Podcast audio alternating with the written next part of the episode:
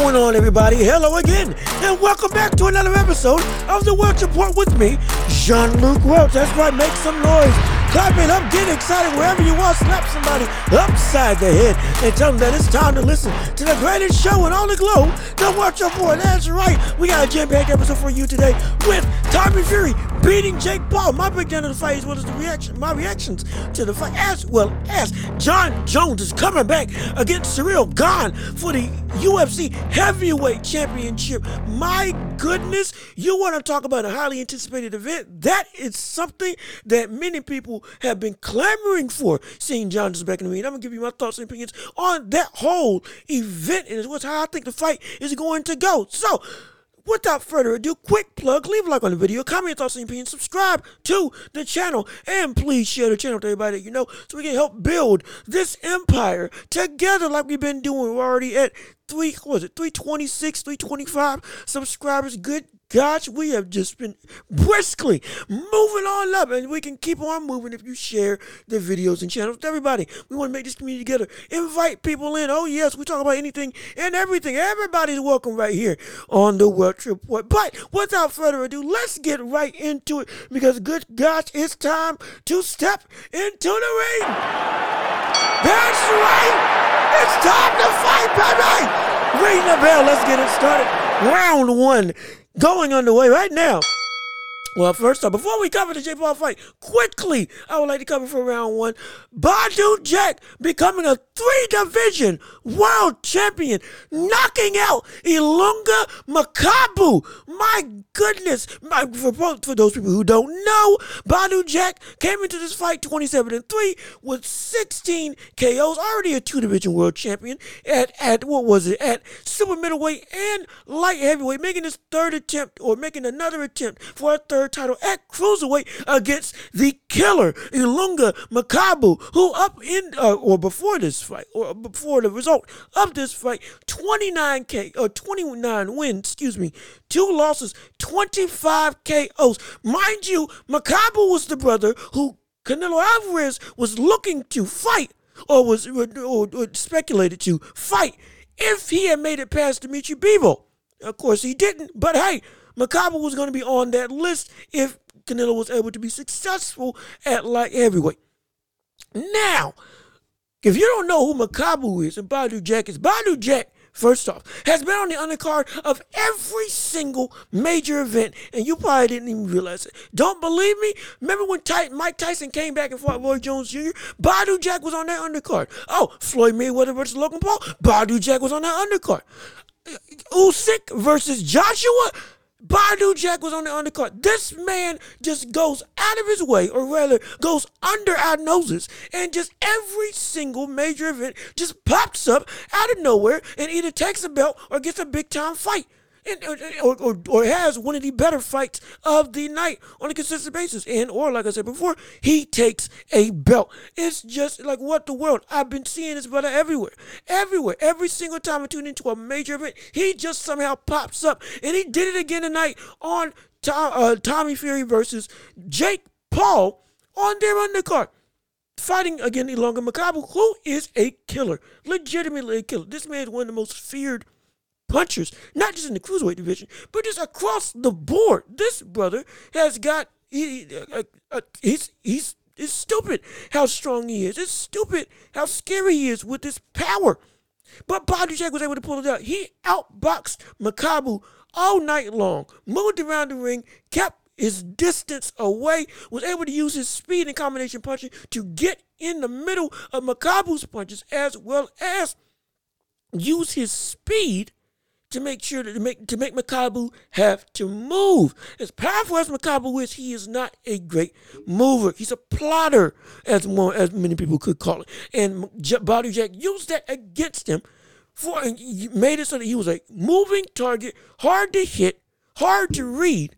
And then knocked him down in the fourth, which was a shock because many people questioned whether Badou Jack even had the power moving up to cruiserweight to be able to actually hurt Makabu. We thought it was going to be if he did win off a points decision, split decision, in my estimation. But he was able to counter him with a hook and or no uppercut, excuse was it hook or uppercut? One of the two in round four. Had him tumbling into the ropes, got back up, kept on boxing, kept on moving. Then it knocked him down in round 11 and then knocked him out. Got a TKO stoppage in round 12. Badou Jack is 39 years old. If you don't if you did not know, this man is pushing 40 and he's still collecting belts left, right, and center. Now, I don't know if he can move up to heavyweight now. I think that this is where he needs to stop, stay right here. Because, again, like I always have concerns with people, whenever they move up or down, it has an effect on the body. And yes, he's been gradually doing it, but the point still stands is what's the limit going to be, especially now that he is a, again, three division world champion? Can he keep on moving up? Could he potentially go to heavyweight?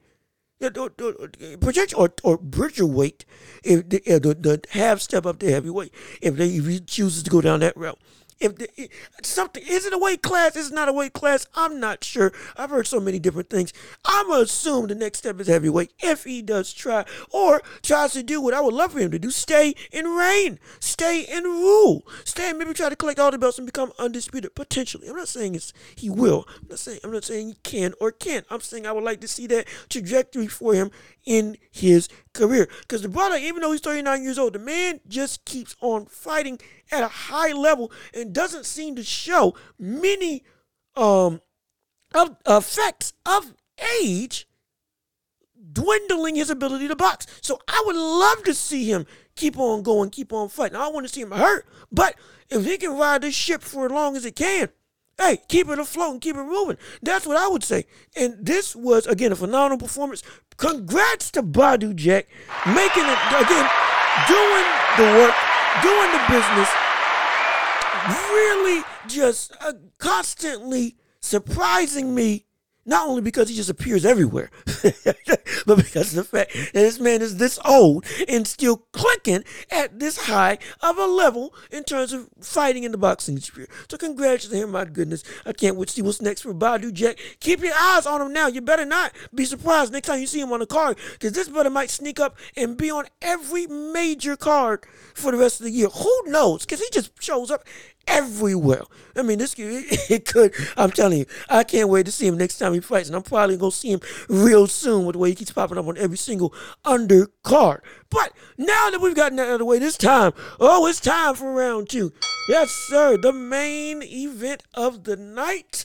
At least for this past weekend, Tommy Fury versus Jake Paul. And man, I was wrong about this fight, and thank the Lord I was wrong. Because I said, if you didn't watch my last video on this, I said that essentially, Tommy, I picked Jake Paul to win because I did not see Tommy Fury actively take not only one taking the fight seriously and actually being committed to putting giving his all, but also I didn't see him committed to actually sticking to the game plan of using his reach, staying on the outside, using his jab in order to draw, draw Jake Paul in and legitimately use his boxing ability to, and I quote myself, take advantage of Jake Paul's still developing boxing mind, like I said in the last show. And look what happened. Good gosh, he did everything that I asked for him to do. He actually boxed legitimately. He showed the level that he's at versus where Jake Paul is at in terms of their ability to actually understand and execute the, the game plan of boxing or, or, or the fundamentals of boxing within this hollowed sport. So let's break down the fight, shall we? How in the world did this happen? Well, Tommy Fury won because of a couple things. One, like I said before, used his jab, actively used his jab and reach to keep Jake Paul on the outside. See, this is the thing. Out, like I said, outside of Anderson Silva, no other boxer actually used their physical gifts to their full advantage in order to make Jake Paul have to work hard. And what happened? Tommy Fury actively used his jab, used his reach, made it, caught Jake Paul multiple times throughout the night in the middle of his punches because of his length and snappiness with his jab to interrupt his forward momentum, force him to always have to reset and have to regroup because he can't find a way to get on the inside. Then and, and, and it worked. It worked. It really did work. From that jab, he was able to set up combination punch. He had a bunch of flurries, good solid flurries. I think the sharpest flurries that we've seen Jake actively take. Again, outside of Anderson Silva, I think Anderson Silva was missing a, a lot of those punches in his fight because of again age and he's relatively new to sport. Now that Jake Paul faced off against an opponent who is actually within his age group, within his weight, and has actually done this Jake Paul does not understand effectively how to get around the jab. And Tommy Fury took advantage of that. Actually, and he looked comfortable. Tommy Fury wasn't in there uh, uh, tight or concerned. He was actively calm. He looked like he belonged there. He looked like this is where we're supposed to be. So he fought like he was supposed to be there, unlike we've seen other fighters against Jake Paul. He wasn't rattled, which is something that I was very concerned with with Tommy Fury because this was going to be, or rather, this was the biggest stage that Tommy Fury had ever been on in his young career. We've seen Jake Paul already reach that zenith in terms of being the, the not only the main attraction, but with the most pressure in terms of all eyes on him.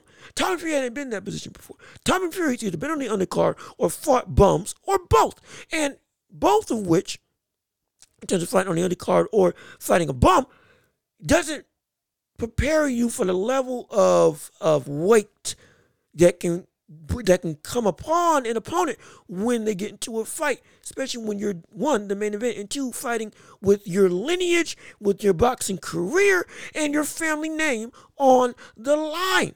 And Tommy Fury, with despite all of that, looked like, yeah, I'm supposed to outmatch this cat in terms of I'm supposed to outmatch Tommy Fury. Let me act like I'm supposed to do that. So there's no need for me to get all tense. I just need to fight. And that's exactly what he did. And he had he had head movement. He was actually feinting. He was using the ring to his advantage, constantly moving around, not staying stationary. Although there were some times we was staying stationary, posturing up, kind of rubbernecking at Jake Paul, and and and but it wasn't just rubbernecking in terms of stationary. No, he was standing still, left, right, kind of herky jerky movements. Not calling him his brother, but similar somewhat to his brother Tyson Fury, and kind of making Jake Paul uncomfortable. My goodness, finally making Jake Paul uncomfortable. Not finally making him second guess what whether or not he can throw that right hand and be confident that it will land. He actually did it. And he actually didn't sit in the pocket. At least for the for, for the whole of the fight. He didn't sit in the pocket and just say, oh, ooh, ooh, ooh, come on, let me see what you can do. No. He was he understood the risk, moved accordingly. I wish he had moved to Jake Paul's left hand while Jake Paul's left hook was connecting. It's not the lethal weapon and the, the killer and the main thing that ends fights in terms of for Jake Paul. And so I would rather him get hit with that than get hit with the right hand. Man, you know, he kept circling with his right. That shooter, Jake Paul, had caught on. He could have set up Tommy Fury to get caught with that right hand because he was circling into that direction. But hey, he didn't.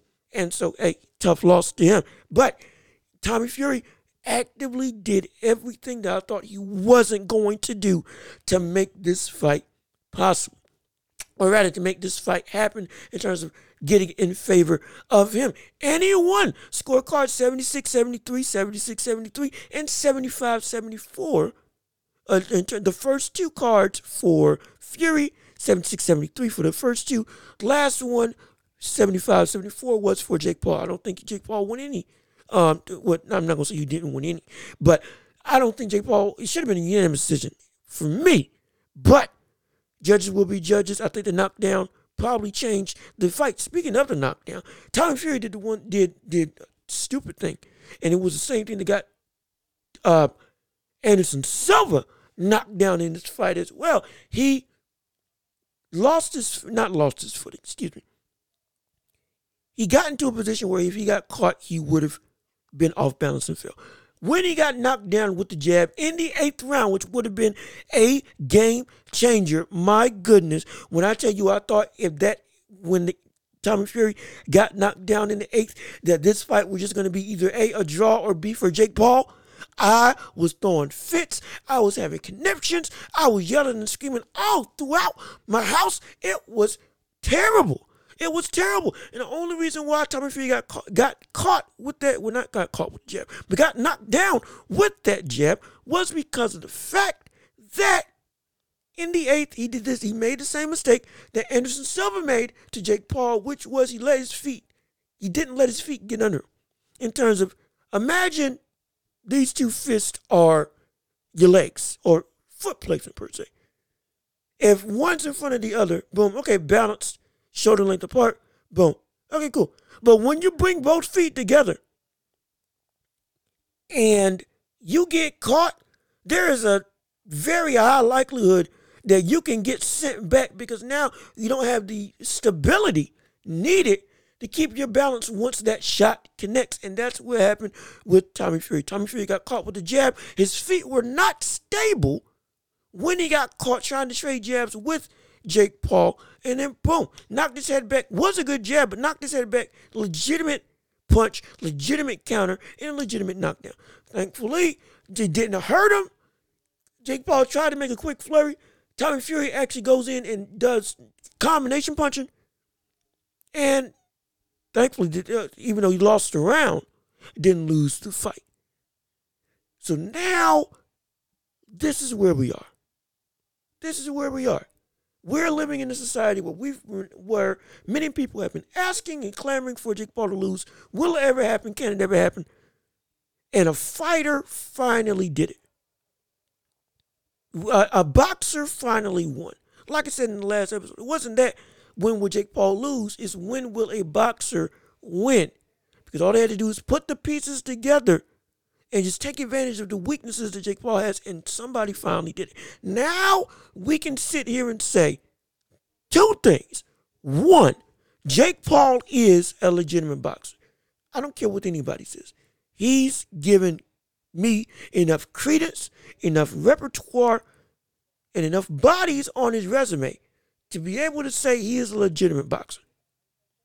On top of the fact that the only person that could actually beat him was a boxer. Now, however, even with him being a boxer, he is a bad boxer. That's the second thing. Tommy Fury is also a bad boxer. So here's the thing about this whole fight. This was against a fighter who is below solid in terms of Jake Paul facing Tommy Fury, referencing or talking about Tommy Fury. Tommy Fury is not a great boxer. Tommy Fury is not a good boxer. Tommy Fury is not a solid boxer. Tommy Fury is a below average boxer. Not gonna say bad because he's beaten bad opponents, but he's looked bad doing it. So he's below average, just above bad, which isn't really saying much. But you showed, or this fight showed, even with a bad boxer that knows what they're doing in the ring and actually understands the fundamentals of the sport and have been around the sport, they can beat Jake Paul. So we so Jake Paul is a bad boxer. Now, relatively against the competition, he had a good fight. He did. When when I say good fight in terms of it looked like okay, hey, yeah, it's a boxer facing another boxer. It just looked like a bad boxer facing a below average boxer. Which the below average boxer would beat a bad boxer nearly every time. Nearly every time. But a below average boxer will never beat a solid boxer.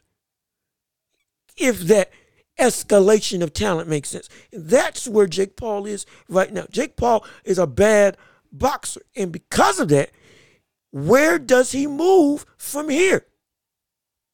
He can't move up and try to fight another boxer with a better record than Tommy Fury, or that's on the level of Tommy Fury. Now, again, granted, full disclaimer, he does have a rematch. Let's not get it twisted. He does have a rematch clause to this fight, so it could be a situation where we see Jake Paul have do, do a rematch, fight against Tommy Fury again, I mean, I'll watch it. I think I know what's going to happen. But either way, in terms of what I think is going to happen, Tommy Fury is going to win Hopefully, this time by knockout. It should be by knockout next time they fight. But Tommy Fury, like I said, Tommy Fury is not a he's he is a below average boxer, and Jake Paul is a bad boxer.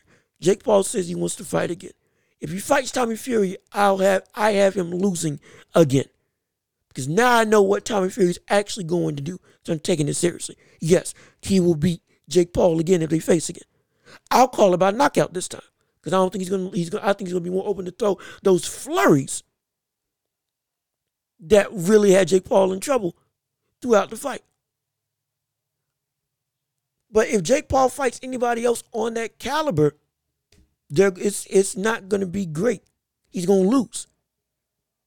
And if he fights somebody below his caliber, where everybody's gonna be saying, "Well, what are you doing? What? Why? Why? Why are you fighting?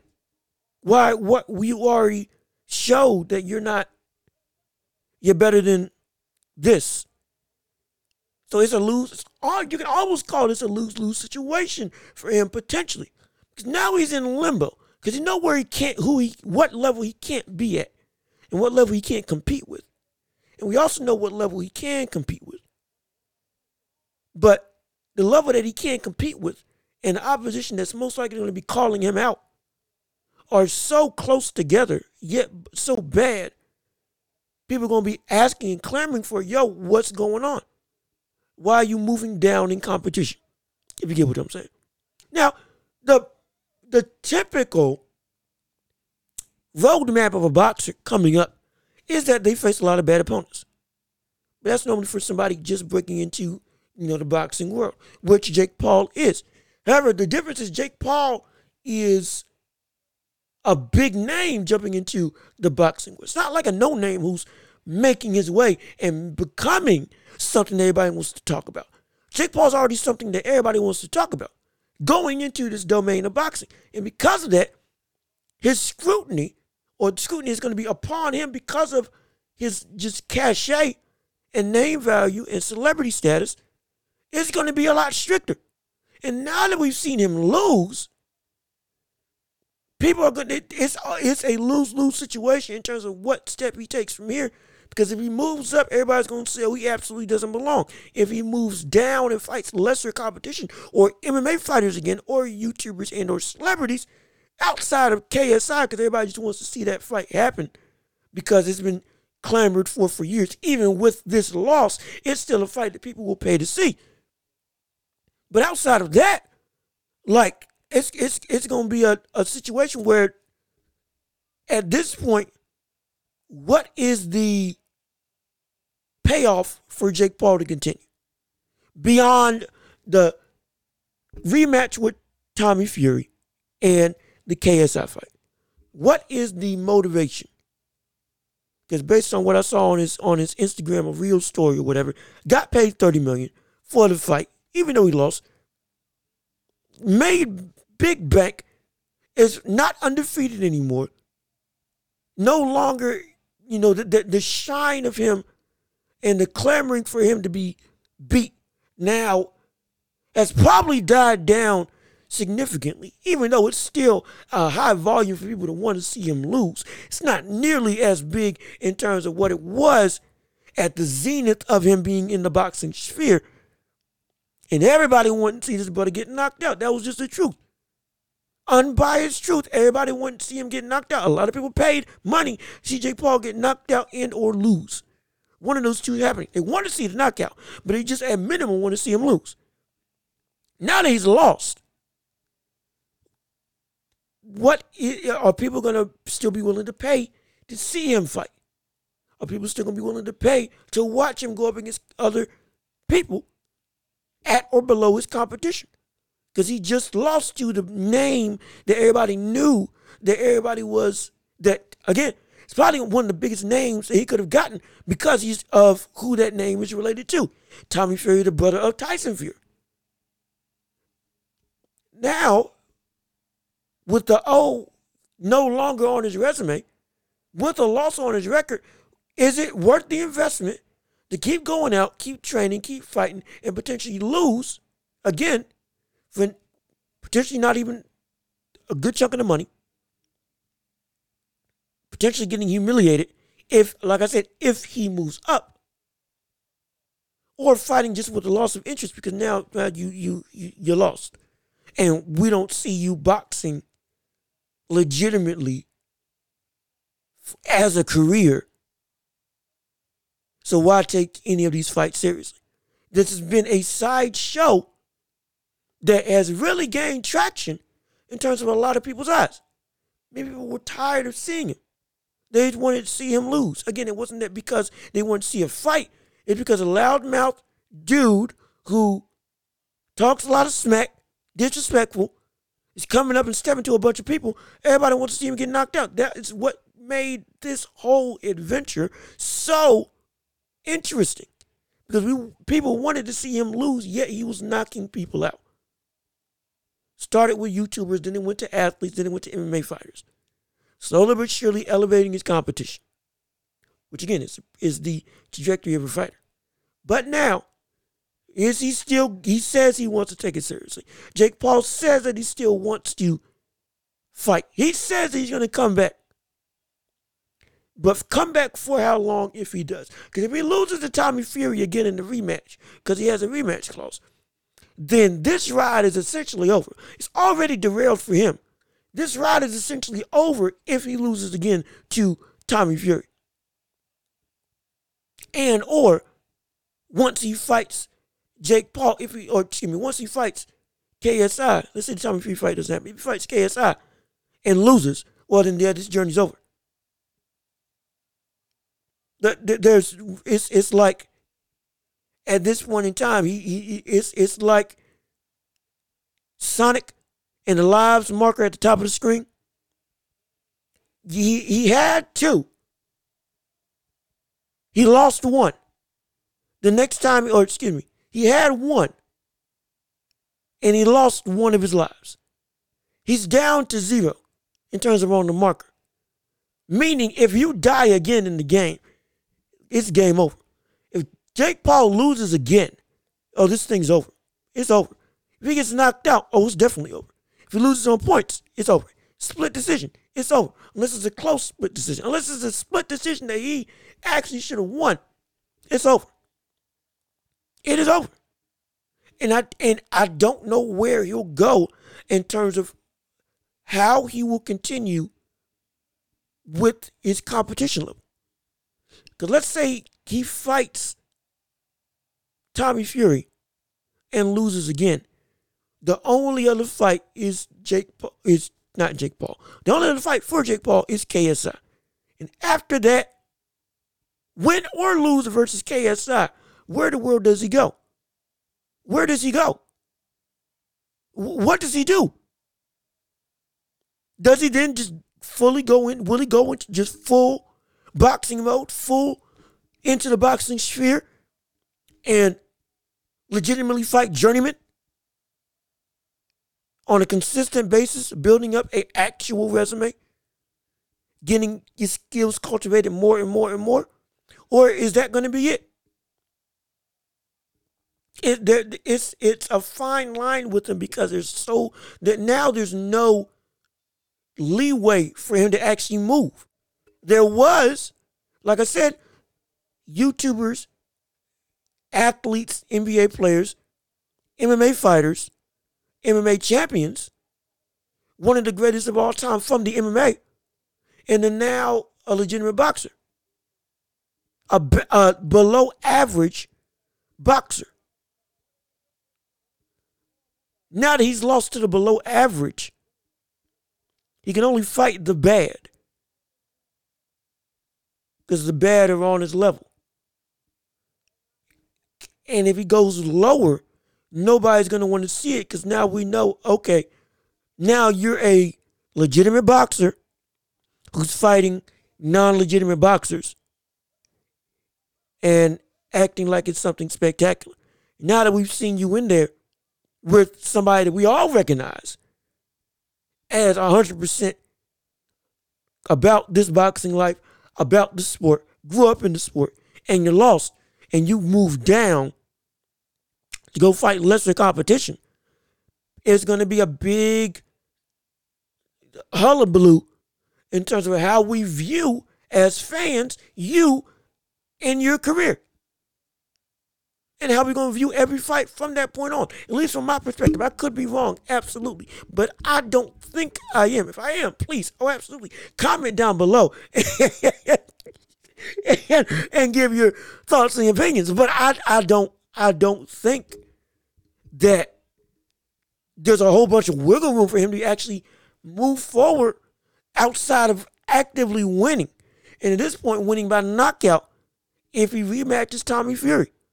Because if he loses to Tommy Fury and then moves down, well, now you're fighting less competition as a legitimate boxer. If you beat KS, if you beat KSI, there can be a potential stain and say, hey, what the world? You're you're a legitimate boxer fighting a non-legitimate boxer. People might hold people might hold that against him. Or if he loses to KSI, then boom, oh no, this brother, yeah, he wasn't really all that. He was just facing old athletes, non fighters, or whatever. It's a lose lose situation for him. And again, couples with the fact people people hate him. People hate him. Warranted or not, people hate him. I'm not here to say what that I mean, shoot. I would say, hey, I can understand exactly why. But I'm not here to cast judgment or disparaging words on anybody. Oh no, this is just analyzing. Analyzing. Oh, it's understandable why they hate him. It's understandable exactly why people want to see him lose. And it's going to be understandable why people stop caring if he does not, one, beat Tommy Fury, and two, stay in his boxing game and fight competition at or above his level. Even though if he faces people above his level, he's going to get knocked out. If he faces people below his level, he's going to get criticized. So it's really that's what has me questioning what is it that Jake Paul is going to do to actively find motivation to stay doing this like he's been touting that he wants to do. Even though I think a lot of that was just bumping gums, just talking the talk, shooting the breeze, spitting in the wind, as they would say. It, it, it, it, probably just to hype up fights and to get more interest. But I don't think from this point on, after this Tommy Fury rematch, if he loses, I think he's done. It's Tommy Fury, payday, KSI, payday, and then that's it. That's it. Win, lose, or draw. That's it this whole thing that we all made a big fuss about isn't going to happen. Does him continue in boxing? I don't see it happen. And now, thankful for what he did for the sport. Thankful for bringing all the eyes and new fans. Thankful that he's putting people on for people, two people like Badou Jack and Ilunga Makabu. Thankful for putting people on like Amanda Serrano, getting women's boxing up legitimately. He's had a big hand in helping elevate the sport of boxing, regardless of what you want to say about him. But in the ring specifically, I don't see this happening for any longer than two fights. The rematch with Tommy Fury, and then inevitably, because we know that people will lose interest in a fight if it either A takes too long or somebody takes too many losses. In KSI, outside Tommy Fury is the only other fight that anybody would be remotely interested in seeing now because he never him fighting an MMA fighter. No more. We don't want to see him fight person like Hasim Rahman because we know he uh, Hasim Rahman will get knocked or not will get knocked out. Will knock out Jake Paul. We know that's going to happen. Anybody on that level. So outside of KSI and Tommy Fury, that's it. That's going to be it of his in ring boxing career. So hopefully he keeps on doing what he's doing in terms of with women's boxing and promoting other boxers and getting people like Amanda Serrano and others to really get the shine that they deserve. Claressa Shields or whatever, whoever the world he works with. I don't, I don't think he works with Claressa Shields. But either way, helping have a hand in elevating women's boxing, phenomenal. Hope he keeps on doing that. But as in ring talent, he is bad. He's a legitimate boxer, but he's bad. He's so bad. He's horrible. He is not a good boxer at all. And against somebody that actually knows what they're doing in the ring and commits to the fundamentals of boxing, he has no shot at beating them. No shot at beating him. Tommy Fury don't even have that much power. He better be glad he didn't face somebody, again, like Hasim Rahman, that actually had power. Oh, he would have been out. It would have been done. It would have been over. It, would have been a bad KO. Potentially hospital level KO. That's what I see. Tommy Fury, hey, good on you. Hope you keep on fighting. Hope you actually now from this experience take boxing seriously outside of the other endeavors.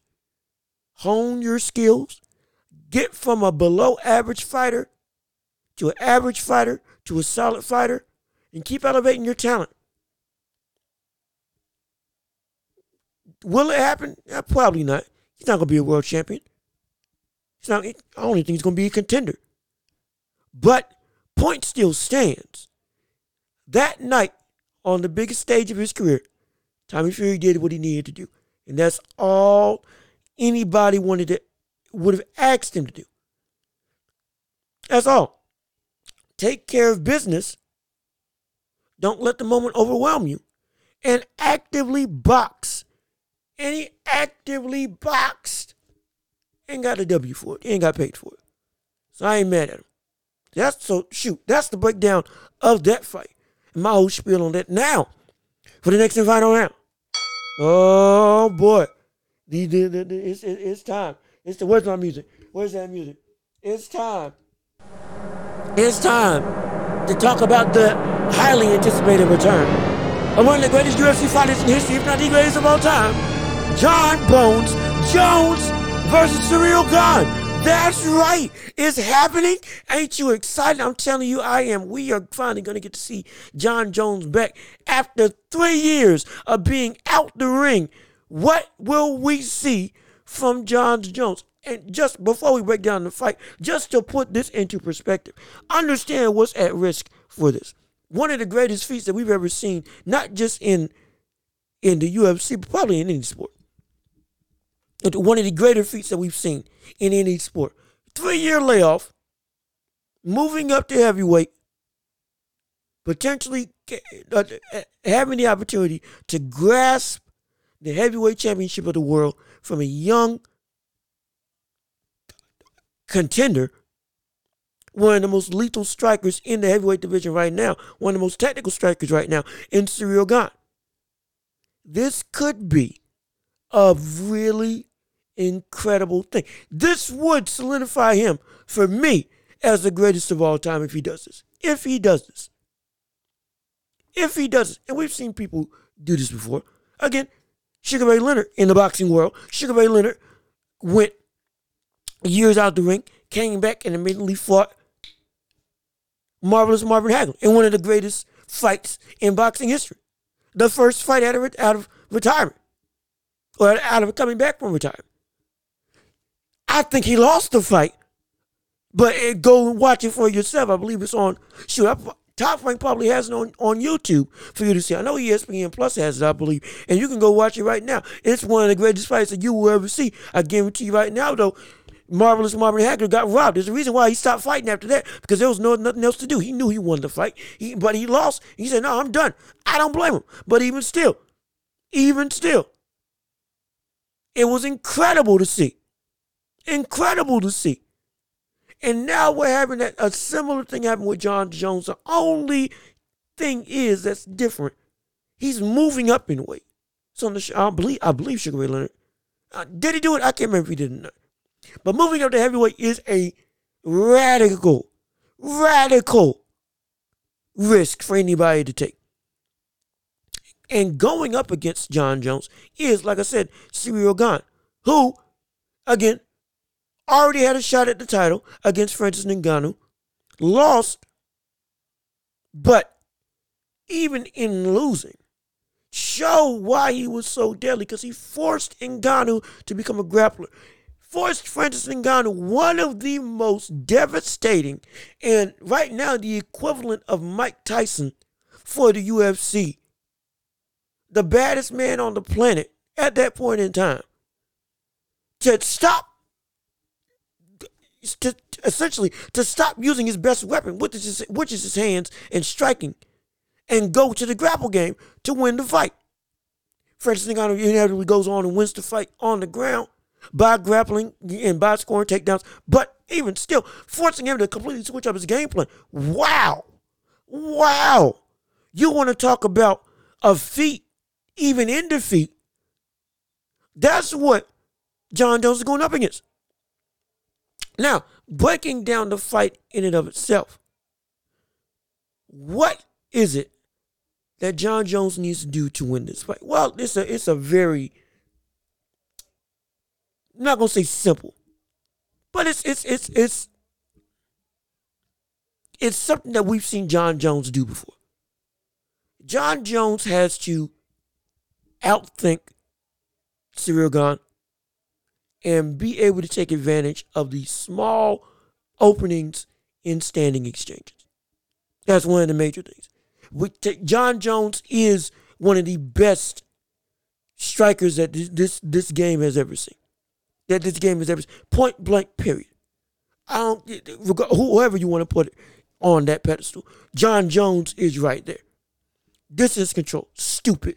It's it's great. Footwork, great. Distance management, great. Ability to read the opponent, great. There's nothing on the feet. There's nothing that Jon Jones cannot do in stand up. It's it's incredible. Now, granted, he doesn't have the same uh, reach that we've seen him have in the past. 10, 11 inches of reach, that's not the case no more. Now he's going up to heavyweight. So he's still got a longer reach than Ciryl Gane, but it's only, what, three, four inches? So it's not going to be as advantageous as what Ciryl Gane is six foot four, six three, six four, just about as tall as Jon Jones. So it's it's it's a legitimate concern for him in terms of well now you're going up against a fighter who is to be frank built like you. Many of the advantages that you had are not there anymore. In terms of the height, in terms of the length, in terms of the reach. It's not it's not the same. It's not as dominant. Now, even with that being said, one of the things that can still make this fight go for Jon Jones' favor, favor is even though the reach um, and height disparity, disparity is not nearly as egregious and as wide in terms of the gap between two fighters as it used to be. It can still be in Jon Jones' favor because we know Jon Jones is incredible, especially in the clinch on the feet. His ability to, again, his ability to throw elbows and pick shots on the inside, feel the opponent on him, and know exactly what to do without even, even, if you can't see him. It's great. It's great. He's a precise striker. He's a powerful striker. From both, whether it's with his hands or with his legs. He's creative. He'll lead you into shots. He's got it all in terms of as and as a striker. Again, there's a reason why he's one of the greatest of all time. Some people's eyes, the greatest of all time wherever you want to put him at, there's a reason why he's there. there's a reason why he's there at that high of a level. And so he can, but now that even though he's got the ability to win on the feet, the one thing that can really win him this fight is if he takes, this to the ground and grapples Ciryl Gane. Going back to what I said about Francis Ngannou, Francis Ngannou like I said, is is even though he's not in the UFC. When he was in the UFC, was the most feared striker in arguably the history of the sport. The most feared in the history of the sport. Not the best, but the most feared. I'll stand on that. I'll stand on that hill to the day I die. more feared than Overeem, more feared than Rampage Jackson, more feared than Anderson Silva, more feared than Jon Jones, more feared than Chuck Liddell. We can go on and on and on about strikers who've been in the history of the sport who have been deadly. More fear, more fear than Derrick Lewis. There was nobody in the history of the UFC that was as scary to go up against as Francis Ngannou because his ability to catch anybody and everybody was so not only dynamic, but was so paramount. It was so much of a threat that it just overshadowed everything else. Everything else. The Deontay Wilder of the division and of the sport at that point in time. In terms of just just you don't want to go against them because you know at any given point you can get clipped just like that. Like just, at any given point in time. I believe Derrick Lewis has the most knockouts in UFC history. Even still, Francis Ngannou was the scariest person in the UFC at the point in time when he was there. Even though Ciryl Gane forced him on the ground, Ciryl Gane was still able to get was still able to be taken down. And Francis Ngannou, for everything I said just about him as the scariest person in the world, in the UFC world, he was and is not a great grappler. What made him so scary and and, and uh, fulfill the prophecy, quote unquote, of oh my gosh, this man may be unstoppable. Is what, what was it? Was it Miocic? When he faced off against Miocic, won the heavyweight championship and defended Miocic's take takedown attempts. It was takedown defense. Everybody was like, "Oh my gosh, you can't take him down. He may not be able to take you down, but he, but you can't take him down." And because of that, boom, there's there's no way to beat him. There's no way to beat him. That's what it was. But it wasn't because he was a great grappler. He just understood and learned how to actually defend takedowns. But when he was forced to actually go and take somebody else down, because he was getting outstruck by Ciryl Gane, he was able to have success strictly off of brute strength. Not even great technique, just brute strength. He was able to bring him down. And it was impressive. Again, it was another facet to Francis Ngannou's game that was like, oh shoot, it makes him even more of a hard fighter to beat. Just adds on to the aura of fear that Francis Ngannou has. But the point still stands. He was, he is not a great grappler in any way, shape, or form. And Ciryl Gane, many people can argue, or many people argue, and I be I'm in that camp as well, is one of the how do we put this nicely? Worst grapplers in the division in terms of, of the contenders in the heavyweight division. Of the contenders in the heavyweight division, he may be not the best or, or the, the, the weakest of contenders in the division.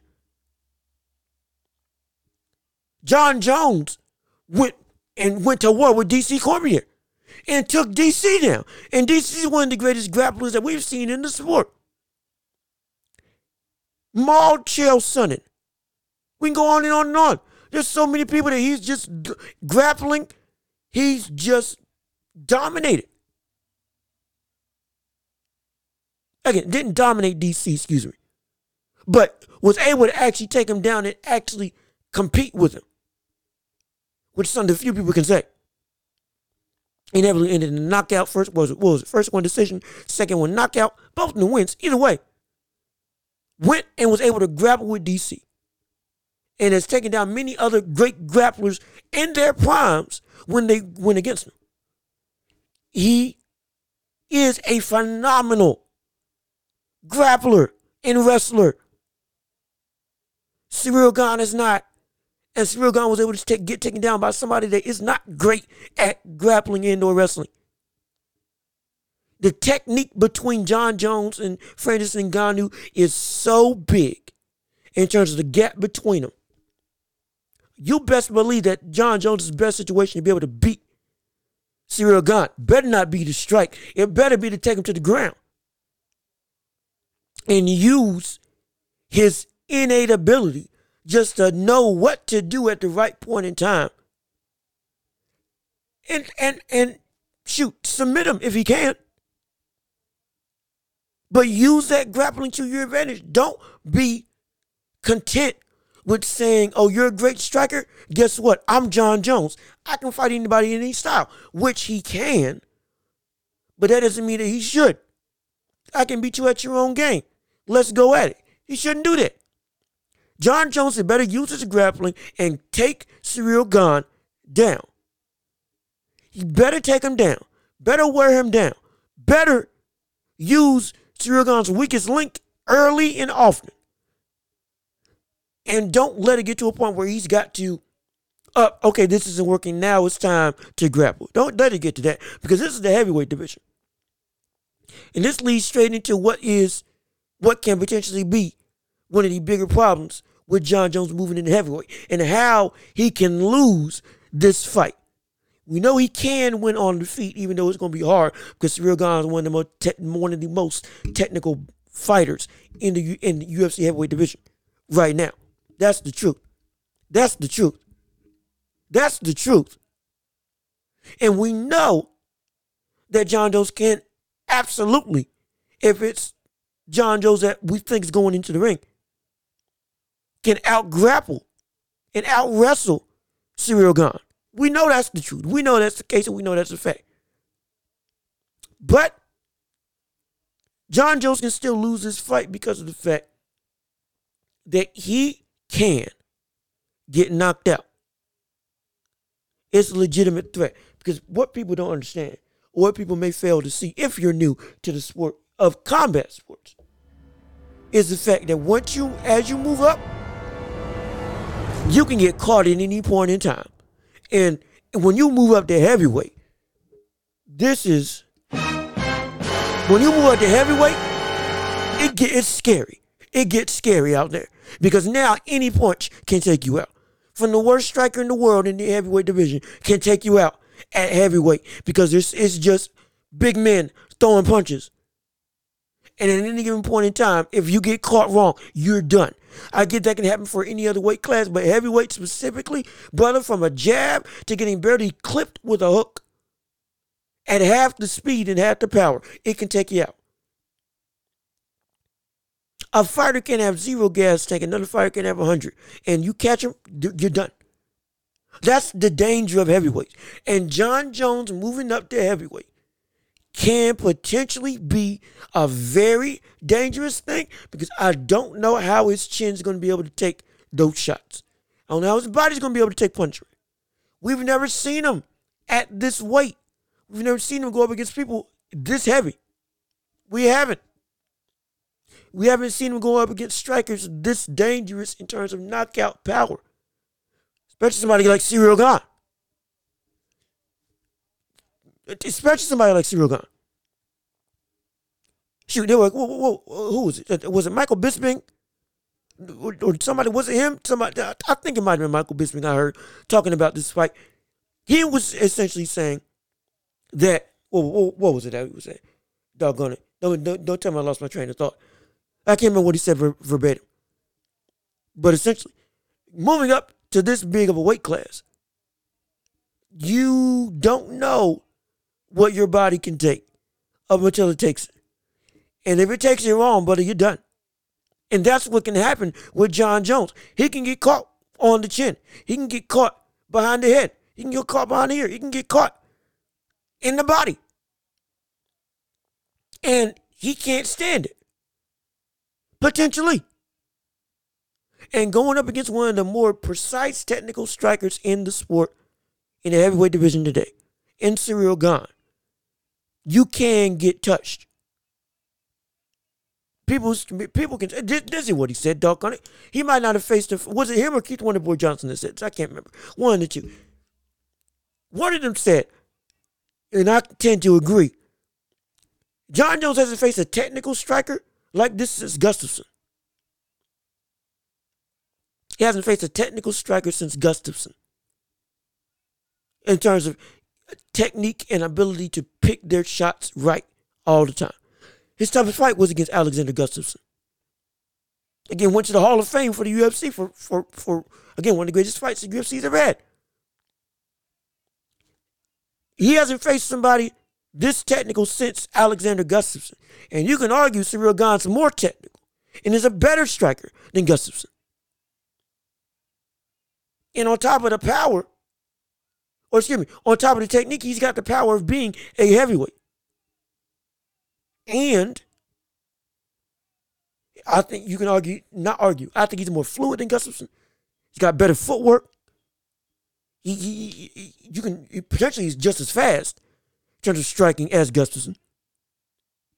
And potentially more precise than Gustafsson. you got all these things that he's going, going up against a better Gustafsson. You're going up, you're fighting a better Alexander Gustafsson. And you already were, again, hotly contested going up against the actual Gustafsson. Good gosh. I mean, this could be bad. This could be bad. And then on top of that, the what is Jon Jones going to be like once he steps into the ring in terms of how is he going to be able to handle his body? The man's what? Somebody say he's walking around at 260, 240, whatever the case may be. The, the, the mid to high two, 200s.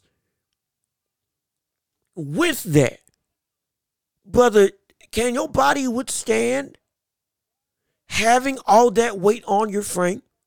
Can you legitimately keep up? Or will you gas out early in the fight? Now, granted, he's done it right.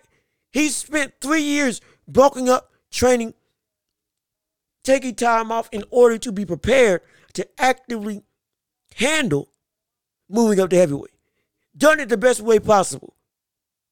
The best way possible. The only thing I don't like is the fact that he's facing Ciryl Gane as his first fight, which he had fought a lesser opponent in his induction, then went on to challenge him. But hey, he's doing what he's doing.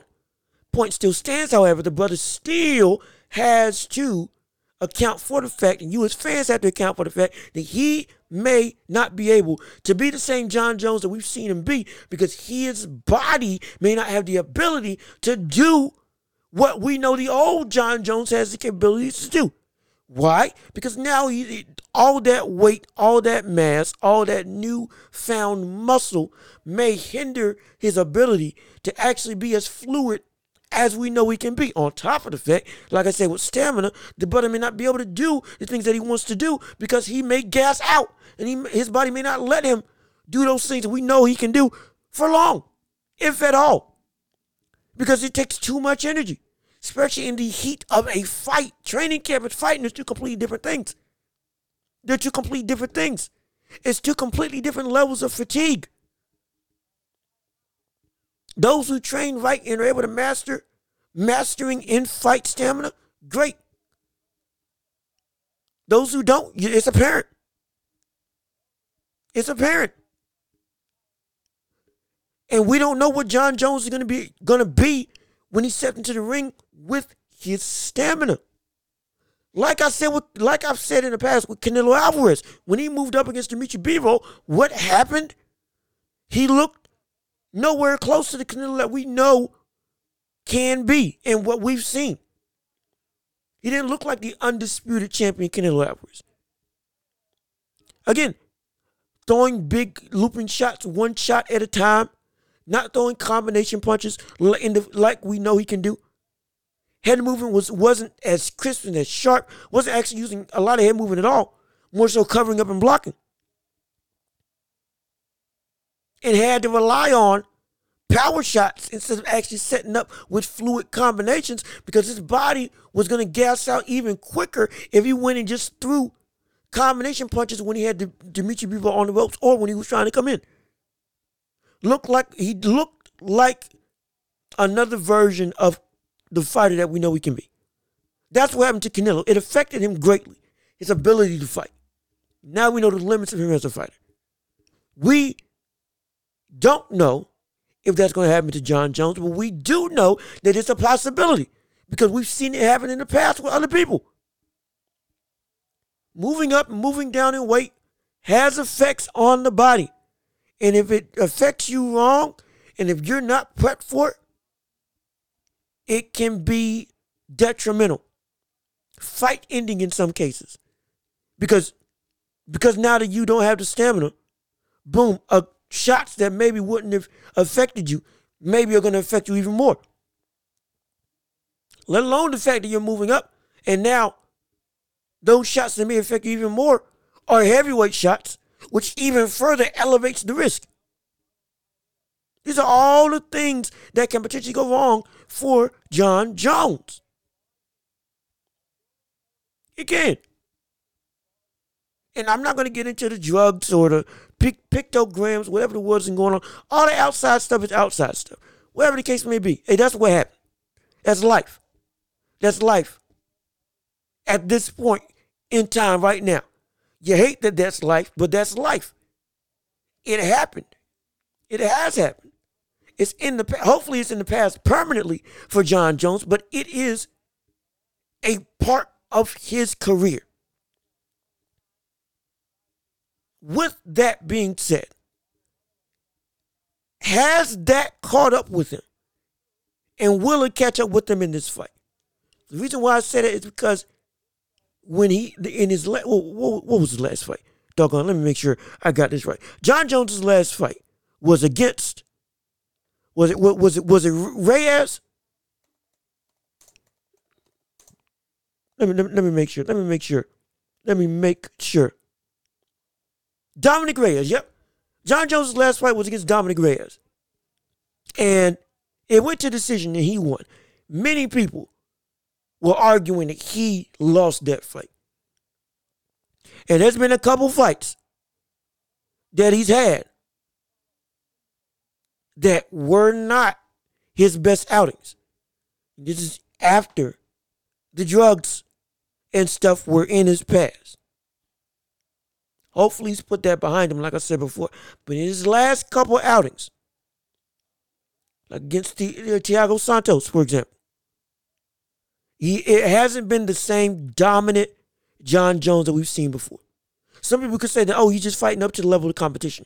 And if it's not up to par, uh, he may not give everything. Hence, it might be closer. We've seen that happen with, with fighters. That could happen. That's a potential, absolutely. Doesn't change the fact that if that is the case, where does he view Ciryl Gane? Because if he fights up to the caliber that he thinks that Ciryl Gane is and underestimates him, well, boom, yeah, this is, going to be ending the knockout. This is going, this is going to end in the knockout or unanimous decision for Ciryl Gane. If that is the case.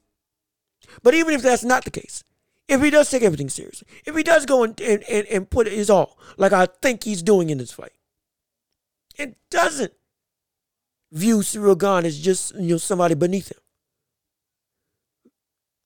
Will still his past catch up to him and cause him not to be able to perform at his best? Will that be a legitimate thing that that that finally definitively adds a real loss to his record. Again, he's 26 and 0. Yes. That or 26 and 1. Excuse me. That one loss is a disqualification in a fight that he was dominating. So you can really look at it as 27 and 0. Will this be the first real loss that he has? And will it come because of all the stuff that happened outside the ring with Jon Jones? Now has caught up with them to the point that now his innate talent is and know-how of the game isn't enough to carry him because now his body isn't where it used to be. That's one. That's one of the real things that can happen. It's one of the real threats that can happen. Legitimately, it's it's it's a possibility. I hope it's not the case, but that's what can happen outside life catching up with in ring talent. It's happened before. It, it, it's happened before. It, it, it can ruin careers. And because of that, it's not there's, there's it's not out the question for you to ask whether or not we're going to see the same Jon Jones that we know we've seen before. Not just because of moving up in weight, not just because of potentially uh, uh, the body not be able to withstand all that muscle in a re- in an actual fight. all that extra mass potentially impeding his ability to fight like the Jon Jones that we've seen before. But will the outside shenanigans, as we'll call it, to put it lightly, hinder his ability to actually perform in the ring, despite him wanting to give it his all? All this is a real possibility. And if he loses, does it hurt his legacy? No, it doesn't. He's still regarded as one of the greatest, if not the greatest, UFC fighter of all time. It doesn't. This loss will not hurt him in the realm of his career. No. We are, like I said, we like I've said in the past, with boxers, with combat sports in general, we love seeing fighters challenge themselves. We want to see them go and push themselves. We want to see them go and strive to be better than what even we think they can be what they think they can be. Push the limits of what your body can do. We respect that. We applaud that because we know how much of, of, of a of a chore, of a strain, and of a risk that is for the fighter. We respect it. Never gonna give credit for somebody that loses when they when they're taking risk like that. But despite that, this won't hurt his legacy, it will be the beginning of us asking questions of is the Jon Jones that we knew gone? Just like with Anderson Silva when he lost. There was a clear discrepancy of the Anderson Silva that looked unbeatable versus the Anderson Silva that was now competing. You saw it. It was not the same Anderson Silva. Whether you want to call it life and money dulling his fight senses, making it so that he wasn't as hungry, which can potentially be with Jon Jones, or just wear and tear, whatever the word you want to say it is. It can happen. It can happen. And will it happen for Jon Jones? And even if the fire is there, will it just be that he was just too inactive and not he, he, he wasn't, his prime years have now finally passed him by. That's the concern that we're talking about in terms of Jon Jones. Has it is it now the point in time where we look at it and say, Jon Jones, despite what we know you can do, you're just not that guy anymore. You're no longer Bones. You're just Jones. Jones is still great. Jones is still good. Jones can still beat a bunch of people, but Bones Jones could beat anybody. Are you still Jon Bones Jones? Are you now just Jon Jones? Is there going to be a drop off in you? And that may be uncontrollable. For everything that we want to say about everything that he, can do to win, like wrestling, like grappling, like still using his creativity as a striker, like being able to catch the real gun on the inside, like being able to catch the real gun coming in, like using his ability to, to, to, to attack the leg and attack the knee, even though some people say attacking that knee is illegal or should be illegal, excuse me. Attacking the kneecap can can injure somebody permanently for the rest of their life. Maybe that should be banned from the UFC. Hey, that's a conversation for another day. But right now, we know all those tools in the tool shed of Jon Jones are at his disposal, from what we can tell. But can he actually use them? We're going to have to see because potentially age and just inactivity may just shut off a lot of those tools. That while they're still at his disposal, he's banned from using them by his own body. All of this are legitimate concerns for Jones in this fight. We could either see one of the greatest feats that we've seen in UFC history, or we could see the beginning of the end, potentially, for one of the greatest fighters that we've ever seen, if not the greatest fighter that we've ever seen. Again, one loss doesn't ruin his career. If he loses, like I said with Canelo, the same thing, and like I said for Roy Jones Jr., could be the same thing for Jon Jones' situation. He found out his limit. He found out where he can compete at his best, and what his body will actively allow him to him to fully be him. Moves back down and continues to fight there. No problem. That can happen. That can happen. A loss moving up doesn't hurt. Move back down, get back comfortable, and fight like you want to fight. Hey, that, great. Do what you want to do. Absolutely. It's a viable option. But if it doesn't happen,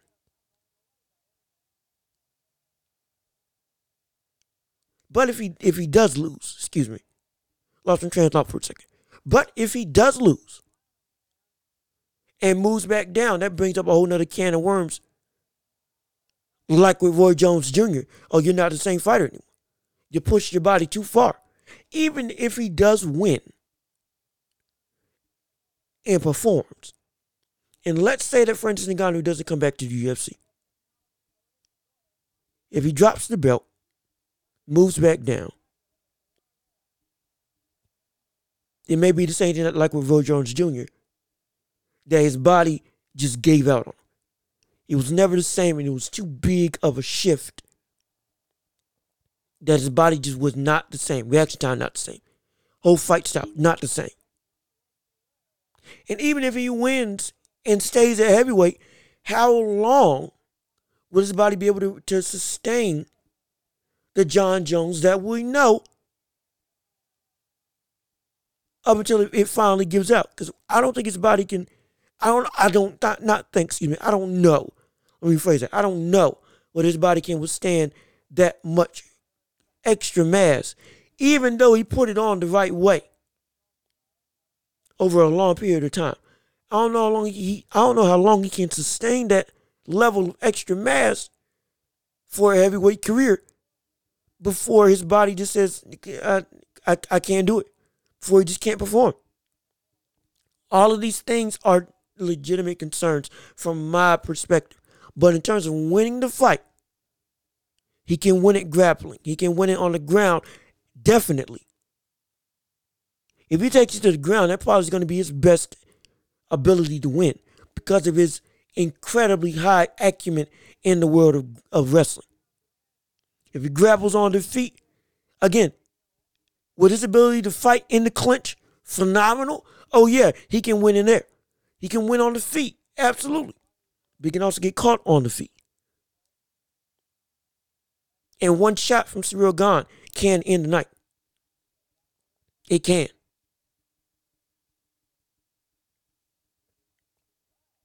And whether his body can withstand the power of Ciryl Gane is a question that needs to be asked.